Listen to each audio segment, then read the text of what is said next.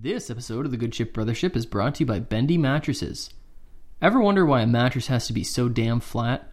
Well, Bendy is revolutionizing the mattress market with their new line of bendable, spreadable, foldable mattresses. That's right.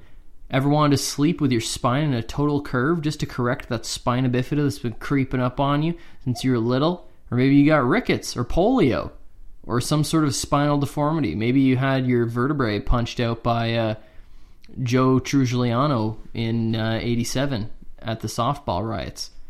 Bendy's here to help you with that, okay?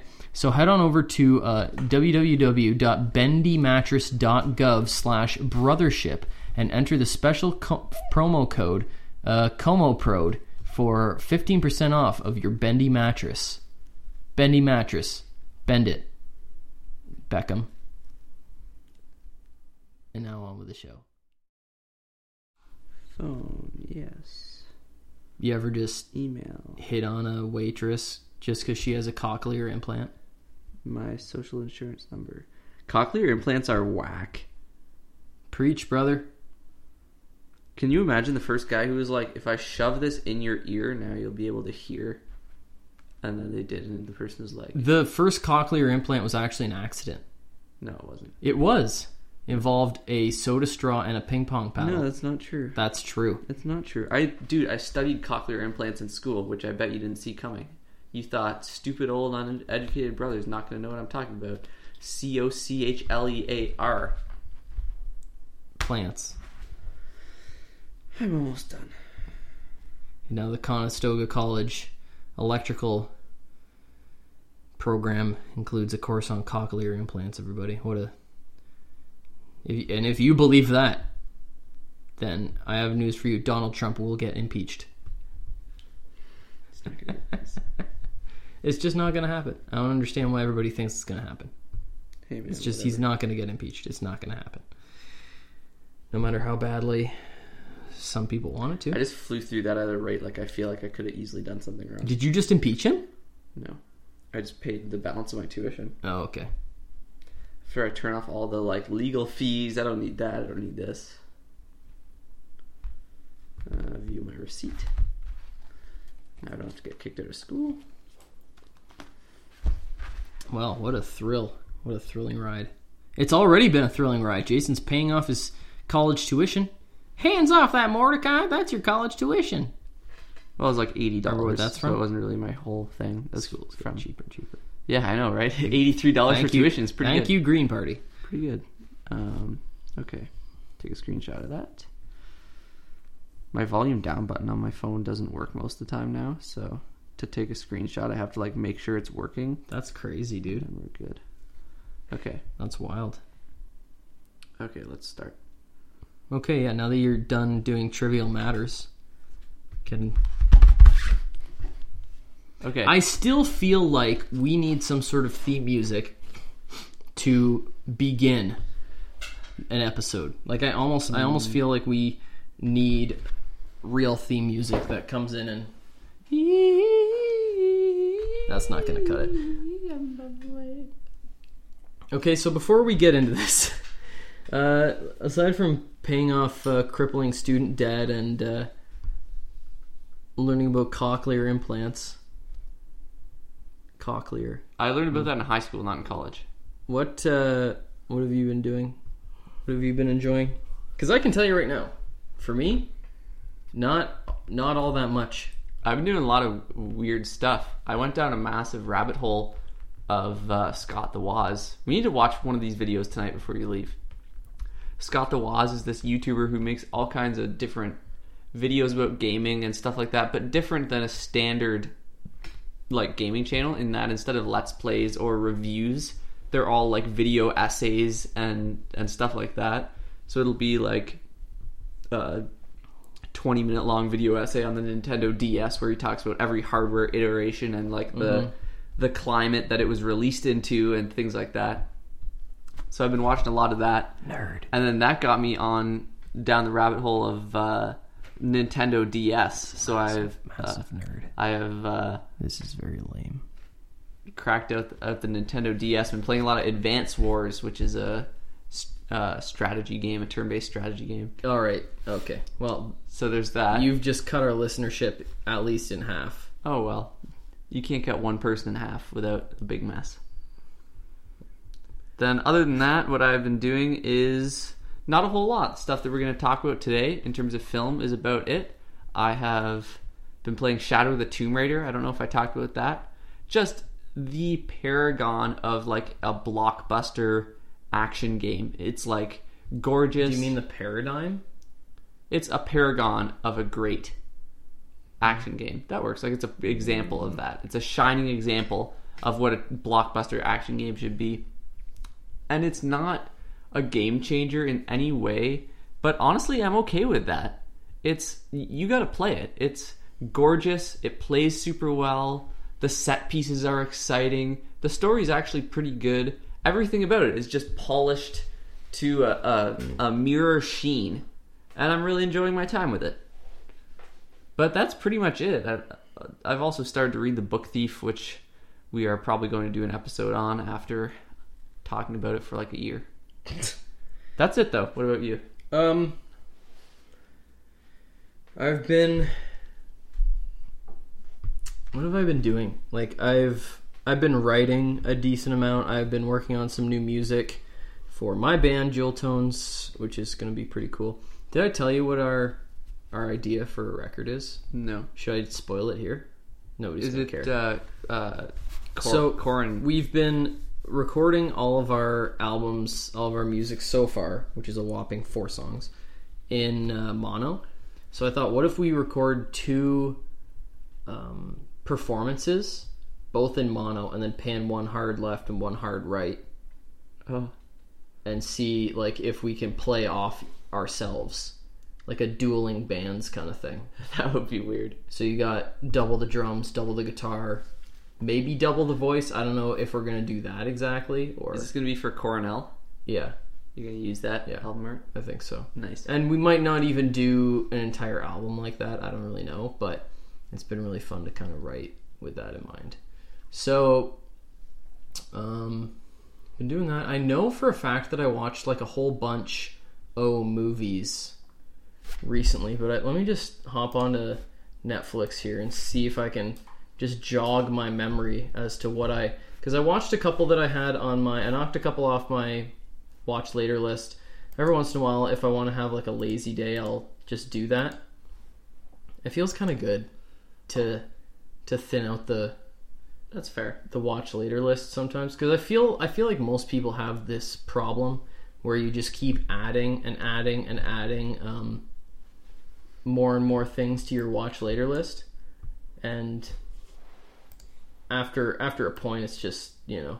Oh yeah, okay. So I watched uh, Murder on the Orient Express. How was that? Um, it was it was perfectly entertaining. It's um very lavishly. I mean, you can see or the kind of little preview thing here is playing on Netflix, and uh, it's very lavishly done. The set is very very good. Everybody's you know wig is very pristine or whatever their hairspray. Um, it's not gonna stay with me, and I think one of the main things that bothered me Hey, Willem Dafoe. um, yep, that's right. Uh, one of the main things that bothered me just was that the main character, of course, Hercule Poirot, um, just he doesn't have that magnetism, or Kenneth Branagh's performance just doesn't have that magnetism of, say, like Benedict Cumberbatch in Sherlock, where That's a high bar. it is, but if you're gonna be one of these, your stereotypical, you know, uh, world famous detective kind of character, you have to have some kind of uh-huh. some kind of magnetic quality. So I watched that, and it was perfectly entertaining. And then I watched um, Super Eight for what I believe to be the second time, but I couldn't really remember it all that well. Um, and it is it's a really fun movie. It's uh, about these kids who are making a movie. Um, they're you know making it very. It's a very Mickey Mouse you know jerry rigged, corny movie about like this zombie attack. It's set in maybe the seventies or the eighties or so, and uh, they're trying to make this movie, and they inadvertently film, and it's in like some of the first scenes in the movie, and then of course it's playing in this, uh, in this uh, preview. They inadvertently film this big train crash, and something escapes from the wreckage of the train. And I will just, you know, I'll kind of leave you there for for that. Where are you going, sir? just want to blow my nose. Okay. Um, so yeah, I, th- I watched those two, and I'm pretty sure. Oh, I watched Kingsman: The Golden Circle, uh, which was awful. I would encourage everybody wholeheartedly to completely avoid it and leave it nasty reviews. It's just lame and uh, lacked really any and all stress. And when a movie is so jam packed with flair, like this movie is, it just becomes inane after a while, and you just stop noticing how flashy it's being. You know. Uh, that being said, like you know, the first one had that um, classic fight scene with uh, what's that actor's name? Colin Firth. The Colin Firth fight scene in the church Yeah. where it's like the one long tracking shot and there's some excellent rock music playing and he just bashes about 70 people's heads in and uh, it's amazing because it stands out from the rest of the movie when this movie the entire thing is that and elton john has a really irritatingly persistent cameo in this movie As Elton John. as Elton John. And little weird. he is so terrible. It's like it's like they just went like, you know, oh, the director just was like, I'm a big Elton John fan. Now that I've directed a couple successful movies, let's see if we can get him in mine. Oh, there he is. You know, do you want to take an acting class, Elton? No, you're Elton John. Okay, well, you know, just show up. I'm sure you'll be great. I'm sure you'll be. You know what? Just do your thing. Do your thing. Whatever you want. Ad lib, whatever. Elton John has the acting skills of like A pork chop. no. I was gonna say of like a primary school play. Like he's just and he's played for like comedic laughs and he's yeah. It, it was brutal. Anyway, we're twelve minutes in. It's time to rock and roll. I hope I'm- you're not going to keep all of that preamble in. Oh yeah, yeah. That's like three minutes of It nothing. was so funny though. It's like three minutes of me. It's trying to podcast gold. Is it? It I feel is. like podcast gold has more sound than that. we were talking. Trust me. I guess. I was saying stuff. I did a rap. A rap? I did a rap. I don't remember that. It was about songbirds. I don't remember that. You did? Yes. I didn't.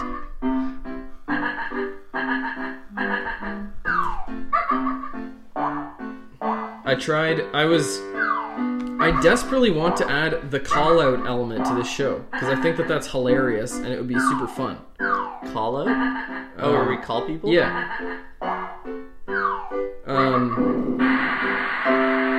Well, okay, here we go.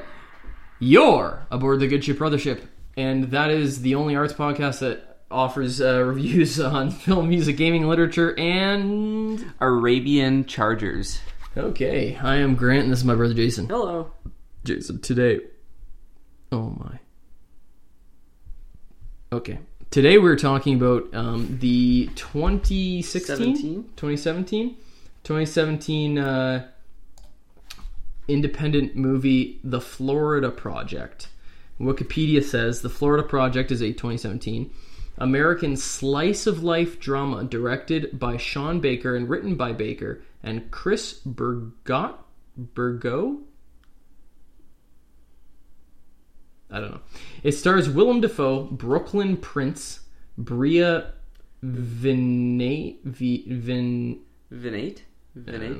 I don't know. Valeria Cotto, Christopher Rivera, and Caleb Landry Jones. It was the first film appearance of many of the cast. The plot follows a six year old girl living with her rebellious single mother in a motel in Kissimmee, Florida, as they try to stay out of trouble and make ends meet so they may keep ahead of impending homelessness. The misery and squalor of their life in Kissimmee is contrasted with nearby Walt Disney World, which can be seen at a distance in one shot. the Florida Project refers both to their effort to stay fed and safe, a project, and the original name of the theme park. Uh, the Florida Project premiered in the Directors Fortnight section of the 2017 Cannes Film Festival and was theatrically released in the United States October 6, 2017. The film was praised for its direction and acting, particularly the performances of Prince and Dafoe. It was chosen by both the National Board of Review and American Film Institute as one of the top 10 films of the year. Dafoe earned Best Supporting Actor nominations at the Academy Awards, Golden Globes, SAG Awards, and BAFTA Awards. Prince won the Critics' Choice Movie Award for Best Young Performer. Also, I want you to go into Brooklyn Prince's page real quick. I think she's Canadian. Is she? Yeah, I want to. I want to check. She's cute see. enough to be Canadian. She is fantastic. She is American. Florida. you- Oh, she had uh, in the interview. She had little earrings with Canadian flags on them. uh, uh, she, Brooklyn Prince began her career acting career at age two, appearing in print and screen advertisements for parenting, Chuck E. Cheese's, and Visit Orlando, among others. So she might be a Florida native. Probably. In 2017, she starred in the Florida Project, for which she received critical praise. She has since starred in the Lego Movie 2, the second part, and the Angry Birds movie too. And she's also headlining an Apple series, Home Before Dark, which Oh, is yes, kind of right. interesting. It was very interesting. Okay, so Jason, uh, the Florida Project. For those of you who aren't familiar with my own podcasting habits, I religiously attend the Church of Wittertainment, uh, this the Kermode and Mayo film review show. Hello to Jason Uh, Isaacs. Hello to Jason Isaacs, um, on put on by the BBC, and uh, I was kind of uh, alerted to this movie when they reviewed it back in 2017, and they lauded it, praised it, and said it was fantastic. And I thought, oh, that sounds interesting. I should check it out. And then I never did until Video Plus Movies and More, or something, something like that. Doesn't really matter. A video rental store in Stratford had a closing sale. I attended there with Hannah, and I walked away with the Florida Project on Blu-ray. Um, and you and I just sat down to watch it two a week ago today, Uh huh. um, for the first time, both of us, and uh, we will talk now about what we thought. I think I watched I'm- it again since then too. Yes, I've and seen I it did twice not. now. I'm going to guide this discussion a little bit just because Jason now knows a lot more about this movie than I do. Um, we'll cut to the chase. It is a brilliant movie. Yeah, it's it's is so much better than I expected. It's um, a movie very seldom comes along and just smokes me like out of left field Yeah. so much like that movie did. I can't. I guess Beasts of No Nation, Yeah, which we have not talked about on this show I before. don't think we have. No, which was over a year ago. Was Yeah. the last time I watched a movie with so such non-existent expectations and was just completely blown away. Well, that's the thing, because so seldom now do you and I go to a thing, be it a book, a movie, an album, Especially with- a game.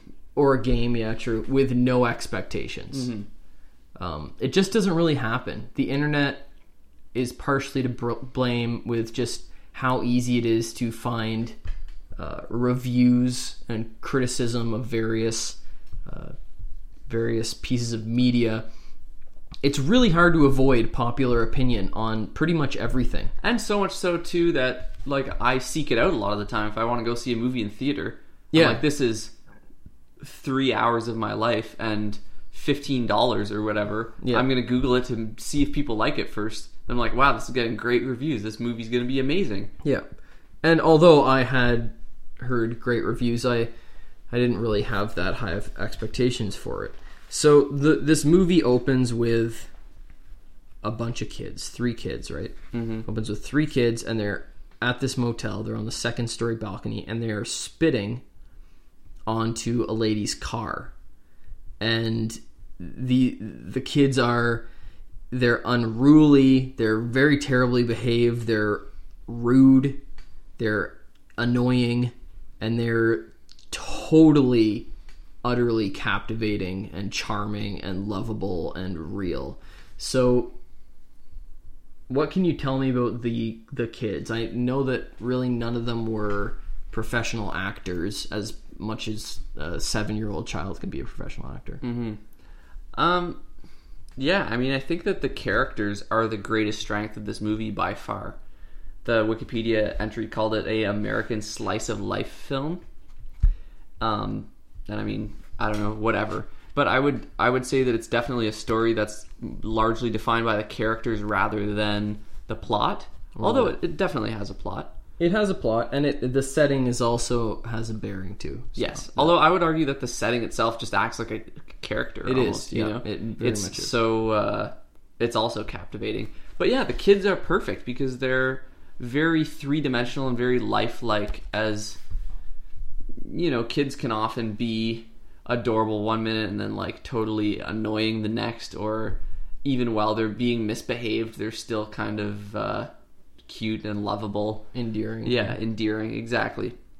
And these are great kids who just haven't really been raised super well, but they have grit and independence and sass that was probably shown to them by their parents and a real humanity too. Yeah. I think. Yeah, Um, that, that word is really overused. I think in terms of like an actor's performance, mm-hmm. but there is such a realism to the way that these kids act and talk amongst themselves and behave almost as if there are no cameras around at all, which of course is not the case because the camera work in this movie is very beautiful. Mm-hmm. Now, do you think with the kids, Yeah. do you think that part of the compelling performance is because there's a less, there's a very small gap between how kids act depending on their upbringing, you know? Like the actors of these of these roles probably don't have to act that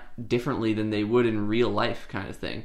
Whereas the difference between I mean, some affluent adult acting out some kind of like borderline homeless person is probably greater, you know? Yeah, but like these, especially uh, Brooklyn Prince, who's the lead.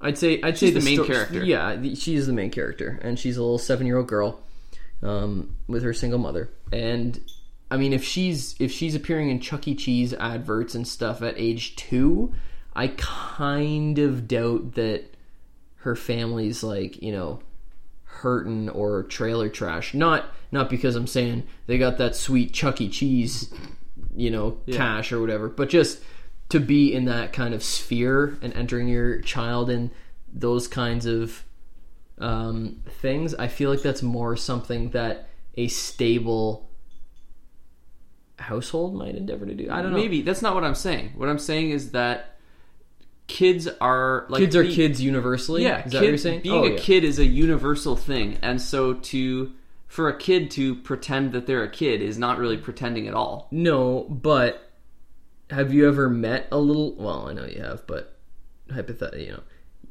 you meet a little kid for the first time. They clam right up. Most mm-hmm. of them do, anyway. Yeah. And so, just the fact that you can get kids, young kids, to be this natural and this funny and this this loose and relaxed It's completely on camera astounding for sure.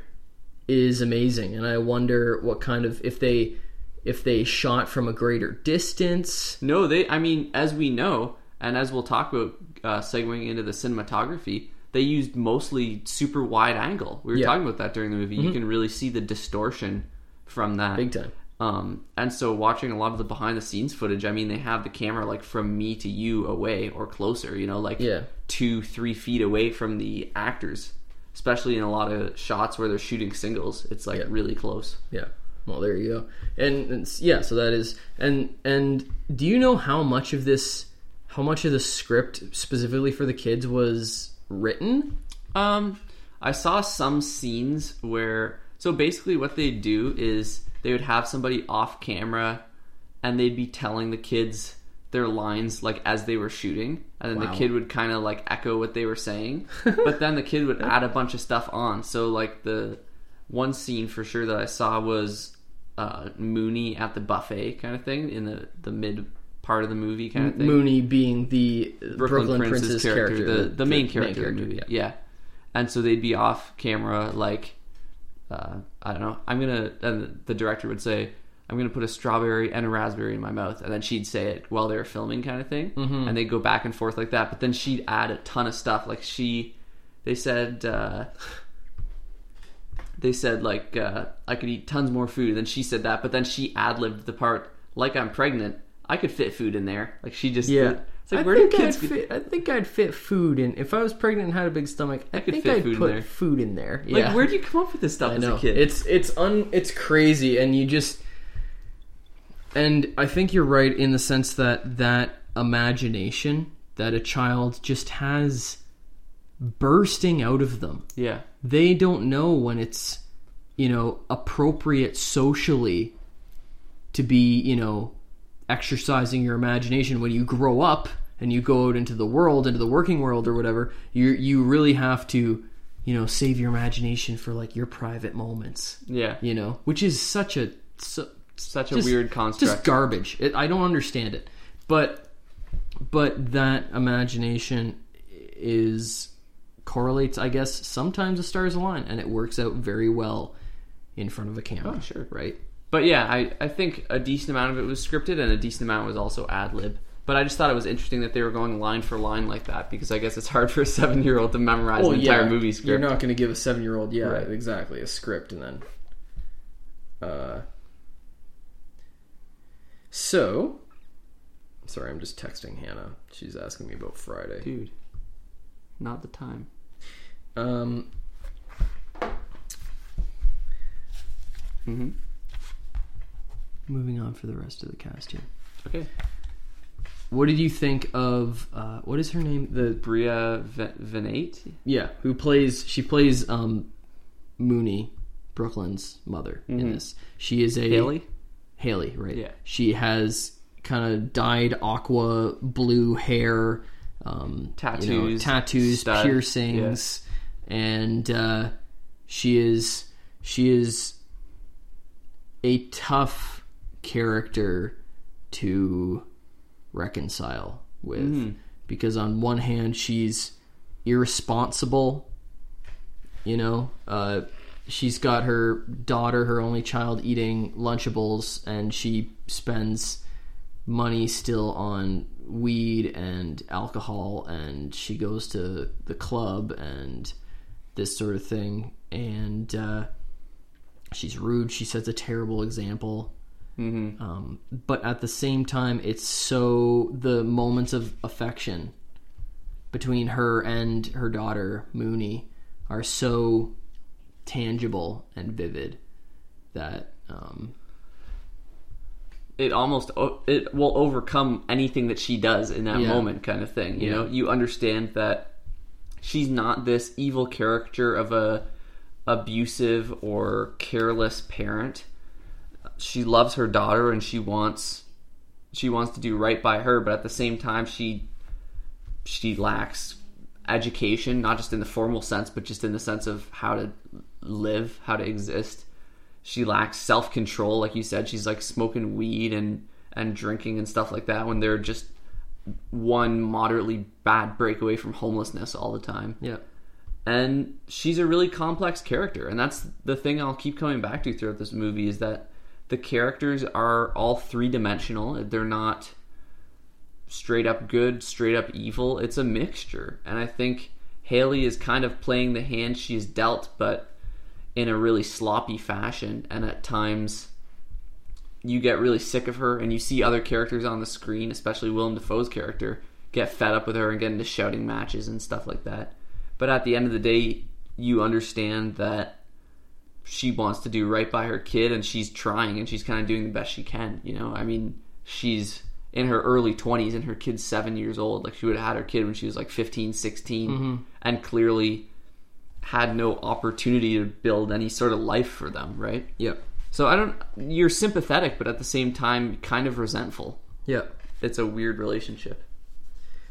Um, so the, I guess the other really relevant character, kind of rounding out this trio, would be Willem Dafoe's character, and what's his name? bobby Bobby, and Bobby is the superintendent, yeah manager the- whatever manager, whatever of the hotel at which they live, and Magic he's kind Castle. of, and I really, I I assume they probably got because Willem Dafoe is just an odd odd pick. Mm-hmm. I assume they probably got him a little bit for his star power, a little bit so that his name could be on the poster, and that would make their movie that much more marketable. But um, he really, really does a great job, and it's so cool to see a movie like this, in my opinion, where you've got a Hollywood star like Willem Dafoe, an acclaimed actor, working alongside people who have never acted before, and that must have been kind of like a boot camp for them. But uh, his character is maybe the most ordinary I don't know like about that. one of the- he's he's a kind man you know by nature But- but he has his limits he's curmudgeonly and he's just tired out. Yeah. that's the that's his. I would say n- number one or number two character trait is he's just exhausted. Right, Yeah. he's worked to the bone all the time, and he's Yeah. doing the best he can. yeah he really is and uh and i i found his character really really delightful and very very human i don't even know how you act something that's this it really felt to me like bobby was just a dude going about his day mm-hmm. doing Yeah. his job and he's he's an interesting character too because he clearly cares about the residents and he's trying to Very much so, trying to help them out and Yeah. trying to be as lenient as he really can in terms of having allowing them to pay I guess late. I guess we haven't really like explained the.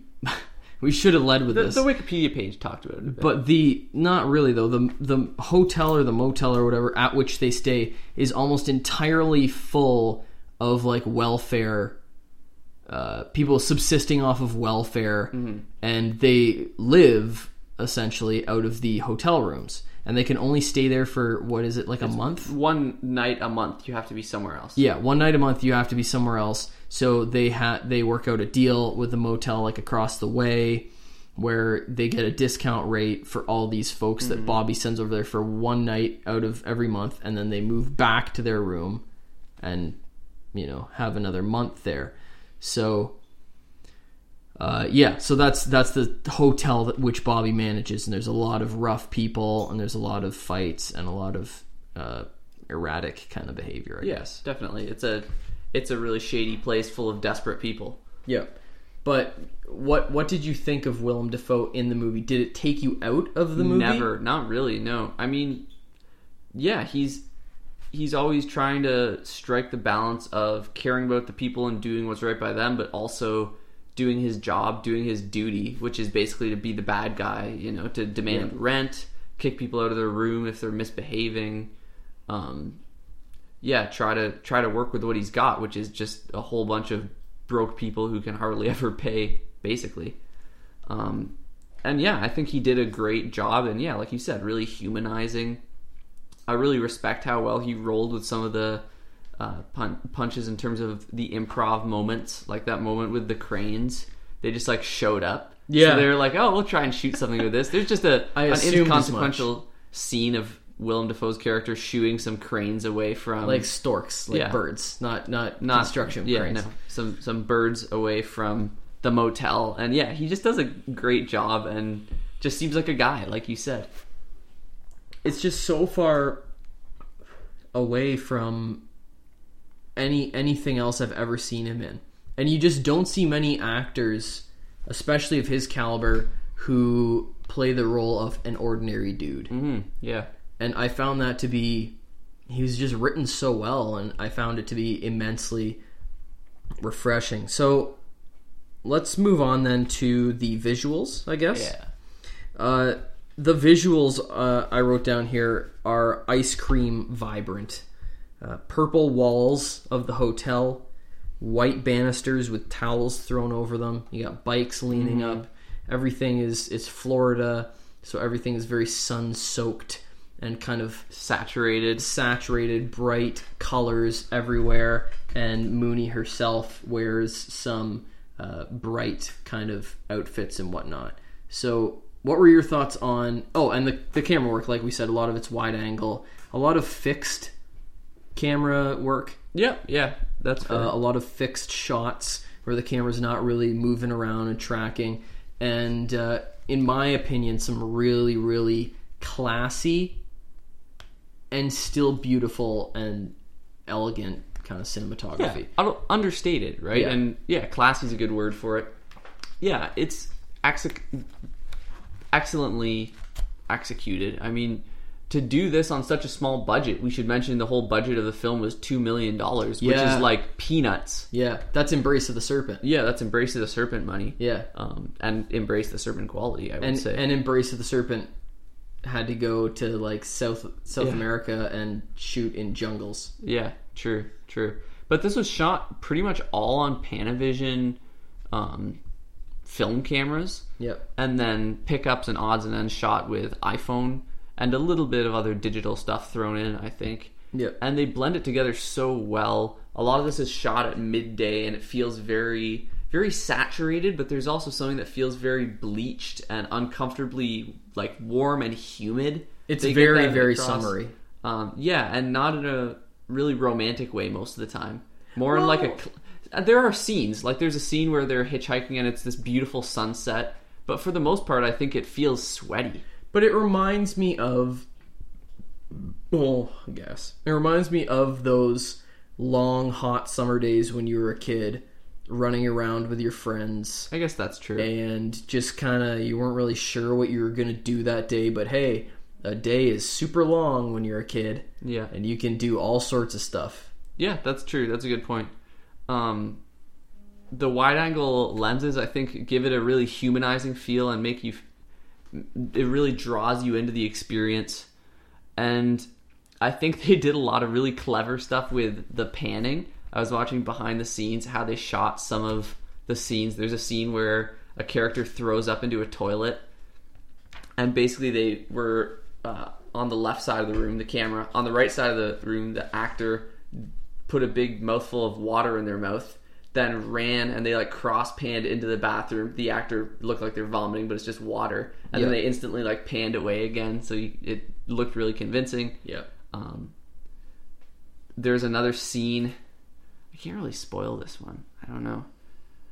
Um, there's another scene where someone's hitting somebody else, Mm-hmm. and what they did was, as the person runs over and kind of tackles the other person down, they like whipped a big like cushion up between the two of them so that they could like beat and make it look really convincing, but the person wouldn't get hurt. The, so the The person on the ground, as they fell down, they like Yeah, grabbed, grabbed this his cushion, and put it in front of them, and the scene was such that you couldn't see the person; you could just see the individual on top who is like beating. Yeah, so Yeah. they did a lot of clever stuff that like that. that was the the movie is not a violent movie at all, but that there's one scene was gut that wrenching. one scene of like brutal violence Mhm. and is it it's whew.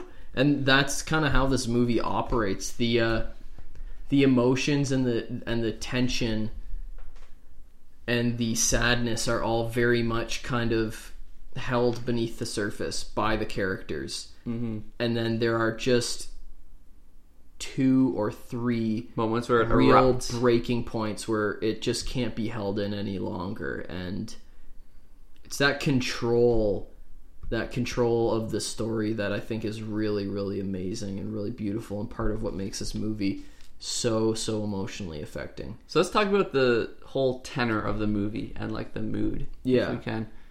Um, it's incredibly funny. It's really a genuinely funny movie, especially just the things the kids say and uh, the way they act and the stuff they get up to is so um so convincing for just dumb stuff kids say or funny stuff kids say and that really provides a lot of charm for the movie again and again and again. The little rascals are cited as like the by far the biggest influence for this movie. Hmm. Because the little rascals was a bunch of kids running around getting up to mischief during the great depression when everybody was poor Yeah. kind of thing.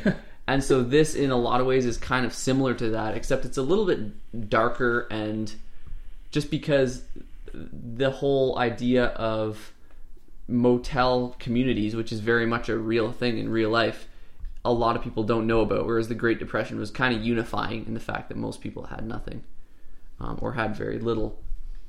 But yeah, it's it's very funny. It's very overwhelmingly sad, just because you're aware that this is a situation that proves to be inescapable for most people, and these sweet, precious kids who you really grow attached to and really grow fond of, you're aware of the fact that they're growing up trapped in the system and they'll probably end up just like the older people you see in the movie who you may not resent per se, but You wouldn't really want to hang out with them. well, no, um, no, You know, And- they're they're more or less just degenerates. yeah, and degenerates made by the system kind of Yeah. thing. Well, And degenerate. even- yeah, they're they are trapped in in the Yeah, system. and, that's, and it's not just- really their fault, but at the same time, it it is what it is, and it's a really difficult it's concept this- to grapple with. Well, it's for yeah for you and I who Mm-hmm. have never had a brush with real poverty at all Mm-hmm. in our lives, and probably never will. Uh, not like we've never talked to poor people, like we've never been. Yeah, we've never. Yeah, we've never been. I just want to make that clear. Yeah, it's not no, like no, I've never yeah, talked yeah. to a poor person. I don't know any poor people. Yeah, but we will most likely never be eking by and Right. searching for scraps and that sort of thing. One bad But, uh, break away from homelessness is what this whole movie is. Yeah, but uh, yeah, you, they you really do get trapped in that perpetual uh, cycle of just trying to stay afloat, and it's not even the equation of getting ahead is kind of an impossible one for you at that point because you're you're just stuck treading water for who knows how long. Best case scenario, you stay in that motel, basically. Yeah. Or best case scenario, you get a job working in a fast food restaurant or at a grocery store or something like that, and you can make a little bit of scratch just to just to maybe afford a real apartment or something like that. It's uh, It's a chilling movie, and it that's is. But but at the same time, even though it doesn't make sense empirically, I think emotionally the prevailing feeling for me was the joy of childhood. And yeah, the joy of summer. You're absolutely right about that. And even though when you think about it logically, the uh, depressing sadness of the, their impoverished state seems a little bit more dominant. I Yeah. think the way the movie pitches it, you come come across realizing that the power of a child's imagination and positivity and uh, belief that it'll all work out in the end are what kind of triumph. Yeah. And ultimately, I don't really know that it's a sad movie. Yeah, I don't know. I don't know. the The ending is really open to interpretation, and the film filmmakers said that that's what they intended.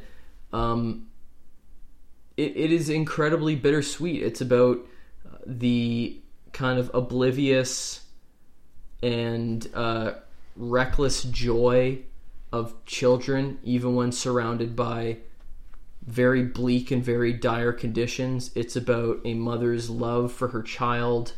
It's about poverty.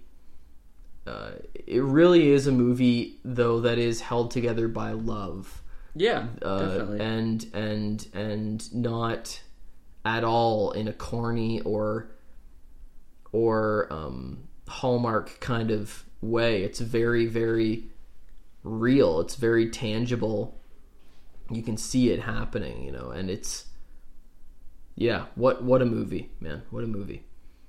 Um do you have any closing thoughts? Anything you'd like to add? I would say everybody should watch this movie. I it has a decent amount of language. I would say it's not really for kids. Um, At all? No. Both in just in terms of the language, but also just the the subject matter. Yeah. But for anybody who's like 14 years old and older, I feel like would benefit from seeing this movie. Absolutely. Um, it's beautiful. It's fun. It's sad. It's compelling. Um, I can't. I feel like I need to sit with a movie for a long time before I can really make a statement about its quality in a grand in a sense grand context, in a grand context. But I think there is great potential for this to be one of my top 10 certainly favorite movies of all Yeah. time so far. I mean it's it's just peerless. So probably we'll have to revisit this in some way at a later date and we can talk about it further, but I think there's great potential for this to be one of my favorite movies ever. Yeah, and it's it is uh, it's hard too because it, it is such a wonderful movie. My taste in movies is often more towards the stylistic side of things, I suppose. I think of a movie like Punch Drunk Love, Oh, which is a very so it's a powerful movie in its own right, but it's incredibly quirky, it's incredibly stylized, and it's incredibly weird as well. Or I think of Apocalypse Now, which is not really a movie for emotions. Emotions don't really play a part in that movie. Um, I Embrace of the Serpent as well. There's emotion in Embrace of the Serpent, but uh, yeah, it's it's tough because this is such a gut punch of a movie that it is it is undeniably effective, but it leaves me with such a sadness. And it's a bit melancholic, but it's I don't very think it's, melancholic. I don't think it's overwhelmingly depressing because I Yeah. think there's also a theme of hope in there. No, it's but it's. I guess what I'm saying is it's so emotionally potent, Mm-hmm. at, so as to be one of those movies that I will not be able to watch very many times. I don't think. Mm. Just, just knowing what you're entering and knowing how it how it all plays out. It's it's one of those things where the potency is perhaps somewhat diminished with subsequent viewings I don't think so. like I mean I'm not saying that you watch it like 12 times and then you're like yeah whatever I'm totally over this you'd still but but it's just one of those things it's yeah it's potent it's Yeah. very potent and uh and very powerful and maybe I do just need more time to process it We should do sometime. We should talk about our favorite movies ever because I always like to try to make a list in my mind. Oh, it's like hard. it's like uh, em- embrace the serpent, apocalypse now, punch drunk love, La La Land. honestly Nightcrawler's up there for me Um, that's four. The Green Mile is really amazing. There's so there's so many, but those are those are a few. Rango Rango. Cloudy with a chance of meatballs up anyway We hope you you so- enjoyed this. yep and Go watch the Florida Project. Is Sure. it on Netflix? Uh, let's check real quick. Canadian Netflix, mind you. Um, it's probably on Disney Plus. Probably not. That was a joke. That's what I said. it. This internet's slow, dude. Yeah, you're just accustomed to your soft life in the city. Florida, uh, You fat baby. Project.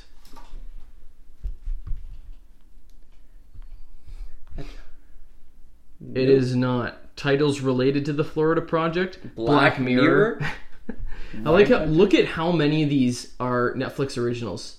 Yeah, they're juicing it somehow. I know. I don't like it first at all. Two, four, six, eight, ten are all Netflix originals. Yeah. Anyways, Anyway, enough about ranting about Netflix. Uh, this movie is fantastic. You really got to watch it. Thanks a whole lot. If you do watch it and you want to let us know what you thought, shoot us a message on Instagram, shoot us a message on Facebook, shoot us an email at thegoodshipbrothership at gmail.com. Whatever you got to do, just get it to us somehow. We love you. Peace out. Goodbye. bye.